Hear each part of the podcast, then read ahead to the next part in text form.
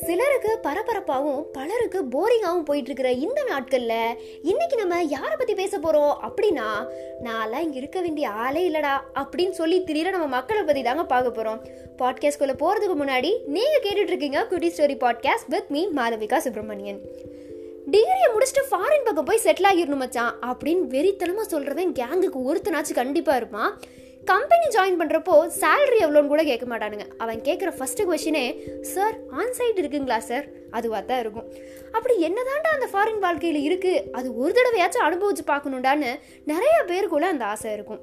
Chance கிடைச்சா போதும். நம்ம கண்ணம்மா மாதிரி ஒரு பேகை தூக்கிட்டு நாடு நாடாக சுற்றணும்னு அலும்பு பண்ணுவானுங்க நம்ம பசங்க. ஆனால் அங்கே போனதுக்கப்புறம் தான் தெரியும் அதோட கஷ்டம் வலி எல்லாமே. வாயை திறந்தா மூடவே மாட்டான். ஆனால் அங்கே போய் லாங்குவேஜ் பிரச்சனைனால நம்ம யாரடி நீ மோகினி தனுஷ் மாதிரி? யா யா.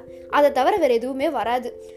மூணு நேரமும் சுட சுட நல்லா சாப்பிட்டு பழகினவங்க எல்லாம் அங்கே போய் காஞ்சு போன பிரெட்டை வேறு வழியே இல்லாமல் சாப்பிட வேண்டியதாக இருக்கும். இந்த குவாரண்டைனில் எத்தனையோ ஆண்கள் அவங்களோட மனைவி குழந்தைகளை விட்டுட்டு தனியாக வெளிநாட்டில் தவிச்சிட்டு இருக்காங்க. நீயாவது தப்பிச்சுக்கோமா அப்படின்னு தன்னோட மனைவியையும் குழந்தைகளையும் சொந்த நாட்டுக்கு அனுப்பி வச்சுட்டு ஒவ்வொரு நாளையும் ஏக்கத்தோட கழிச்சிட்டு இருக்காங்க. எத்தனையோ மகன்கள் மகள்கள் இந்த கொரோனா காலத்தில் சொந்த நாட்டில் இருக்கிற தன்னோட பெற்றோர்களையும் சொந்த பந்தங்களையும் பிரிஞ்சு வாழ்ந்துட்டு இருக்காங்க. ஃபாரின் வாழ்க்கையினாலே நம்ம எல்லாருக்கும் சட்ட நினைவுக்கு வர அந்த பாடல் என்ன? நான்கு கண்ணாடி சுவர்களுக்குள்ளே நானும் மெழுகுவர்த்தியும் இருக்கிற அந்த நியூயார்க் நகரம் உறங்கும் பாடலாக தான் இருக்கும். மனசுக்கு பிடிச்சவங்கள பிரிஞ்சிருக்கிற தனிமையிலையும் அங்கே கிடைச்ச புது நண்பர்களோட சேர்ந்து சுத்தும் போது கிடைக்கிற அனுபவங்கள் இது எல்லாமே ரொம்ப அழகானதுங்க.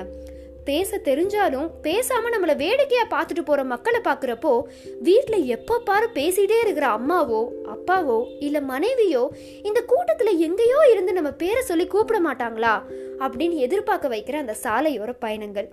இது எல்லாமே நமக்கு நிறைய விஷயங்களை கத்துக் கொடுக்குதுங்க.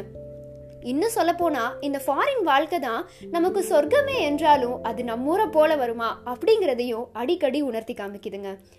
அது என்ன? ஒரு மனிதன் பிறந்த இடத்துல இருக்கிற அவனோட உரிமைகள் தான் அதுக்கு காரணம். திரைக்கடல் ஓடியும் திரவியும் தேடுன்னு சொல்லுவாங்க.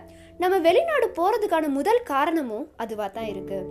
ஒவ்வொருத்தரோட மென்டாலிட்டி பொறுத்து தான் அவங்க அங்கேயே கண்டினியூ பண்றதுல இருந்து திரும்பி என்ன ஆனாலும் என் தாய் நாட்டுக்கு நான் கண்டிப்பா வந்துடுவேண்டா அப்படின்ற வரைக்கும் வேறுபடதாங்க செய்யுது.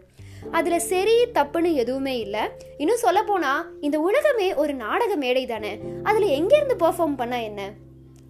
சொந்த நாட்டை மிஸ் பண்ண சோகம் என்னதான் இருந்தாலும் அங்கே நம்ம போகிற இடங்கள் எதிர்கொள்கிற சூழ்நிலைகள் பழகிற மனுஷங்க அப்படின்னு எல்லாமே நமக்கு வாழ்க்கையோட பல கோணங்களை கற்றுக் கொடுக்குதுங்க. அங்கே இருக்கிறப்போ என்னதான் கஷ்டமாக இருந்தாலும் திரும்பி சொந்த ஊருக்கு வரும்போது அந்த நாட்கள் தான் மறக்கவே முடியாத நாட்கள்னு நம்ம வாழ்க்கையில் நமக்கு தோணும். அழகான ஆழமான நினைவுகளை நமக்கு பரிசாக கொடுத்துட்டு நம்மளை சொந்த ஊருக்கு பாசமாக அனுப்பி வைக்கும் இந்த ஃபாரின் வாழ்க்கை.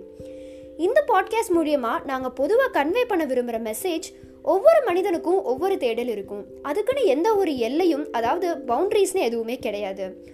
ஒரு பறவை போல எல்லைகளற்று வாழ்வோம். ஒன்றே குலம் ஒருவனே தேவன். நன்றி வணக்கம்.